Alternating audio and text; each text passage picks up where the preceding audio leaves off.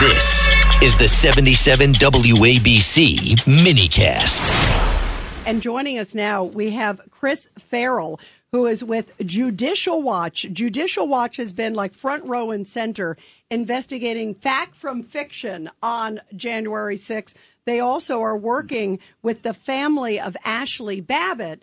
That's the only one, by the way, who was killed on January 6th. She was killed by a Capitol Police? Yeah, an unarmed woman who was killed. An unarmed woman killed by a Capitol policeman. That's correct. Yeah, Chris, thank you for joining us here on Katz and Cosby. First, tell us a little bit of what's been misrepresented on January 6th. And do you know, how many, if any, federal agents were around on that day? What do we know?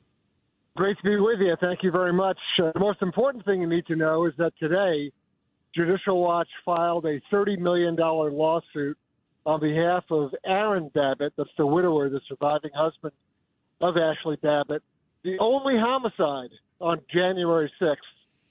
And we're seeking justice on behalf of Aaron Babbitt for Ashli Babbitt to get real answers. That's exactly what happened. Get accountability and get some kind of accounting, some kind of responsibility from the federal government for shooting an unarmed 5'2", 100-pound woman by Lieutenant Michael Byrd of the Capitol Police. So that lawsuit was filed today in the Southern District of California in San Diego. We're very proud of that. We need accountability, and it comes at a very good time on just about the third anniversary of the January 6th events.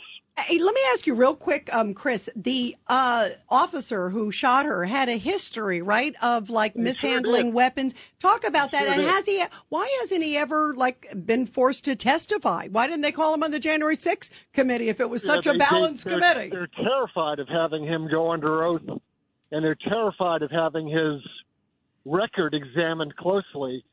In our complaint, which you can find at judicialwatch.org, O-R-G, you can read the complaint and all the details in it, but he has a history. He's got a documented history. He was suspended from his police duties for reckless use of a weapon previously, where he was shooting at a car and missed, and the rounds actually went into neighboring homes in a residential area. So this guy's had a horrible record when it comes to weapons training and weapons handling. And, of course, by his own admission in a television interview, he said he couldn't even see who he was shooting at. And that woman died for no reason. Where is this person now? Where's Lieutenant Byrd now? Yeah. I do not know. I do not know his whereabouts. And the big question is, there were many federal officers. I'm not going to say which agency. I don't know which agency. Within that crowd, do you have any? Does the committee or anybody have any estimates how many and who they were? I don't know the exact number, and I don't know which agencies. But we do have the testimony of the FBI Deputy Director for Counterintelligence, who was questioned very closely by Senator Ted Cruz over and over again, who demanded to know numbers and placement of undercover operatives. And there's this really disingenuous dissembling that goes on where they do the old, we can either confirm or deny routine. And so we know, based upon other reporting and, of course, these hearings, that there were federal agents and also confidential human sources, informants, who were out in that crowd. The numbers and who, what, when, where, I don't know. But there's substantial reporting that there was that sort of activity going on. Who opened the doors? The doors were not broken down, those big doors. Who opened them up? Yeah, there is substantial video that's been released, in large part due to Judicial Watch litigation, demanding that those records or those videos be released, that show Capitol Police officers opening doors and pulling away, the boundary fencing. And so that's, again, this stuff is publicly available. It's not a big mystery. People can go online and view that video where doors are opened and barrier fencing is pulled away and open to allow people to enter. And then there's also a lot of video of, frankly, Capitol Hill police acting like tour guides, directing people around and kind of standing there with their arms folded. So there's a lot of unanswered questions when it comes to January 6th.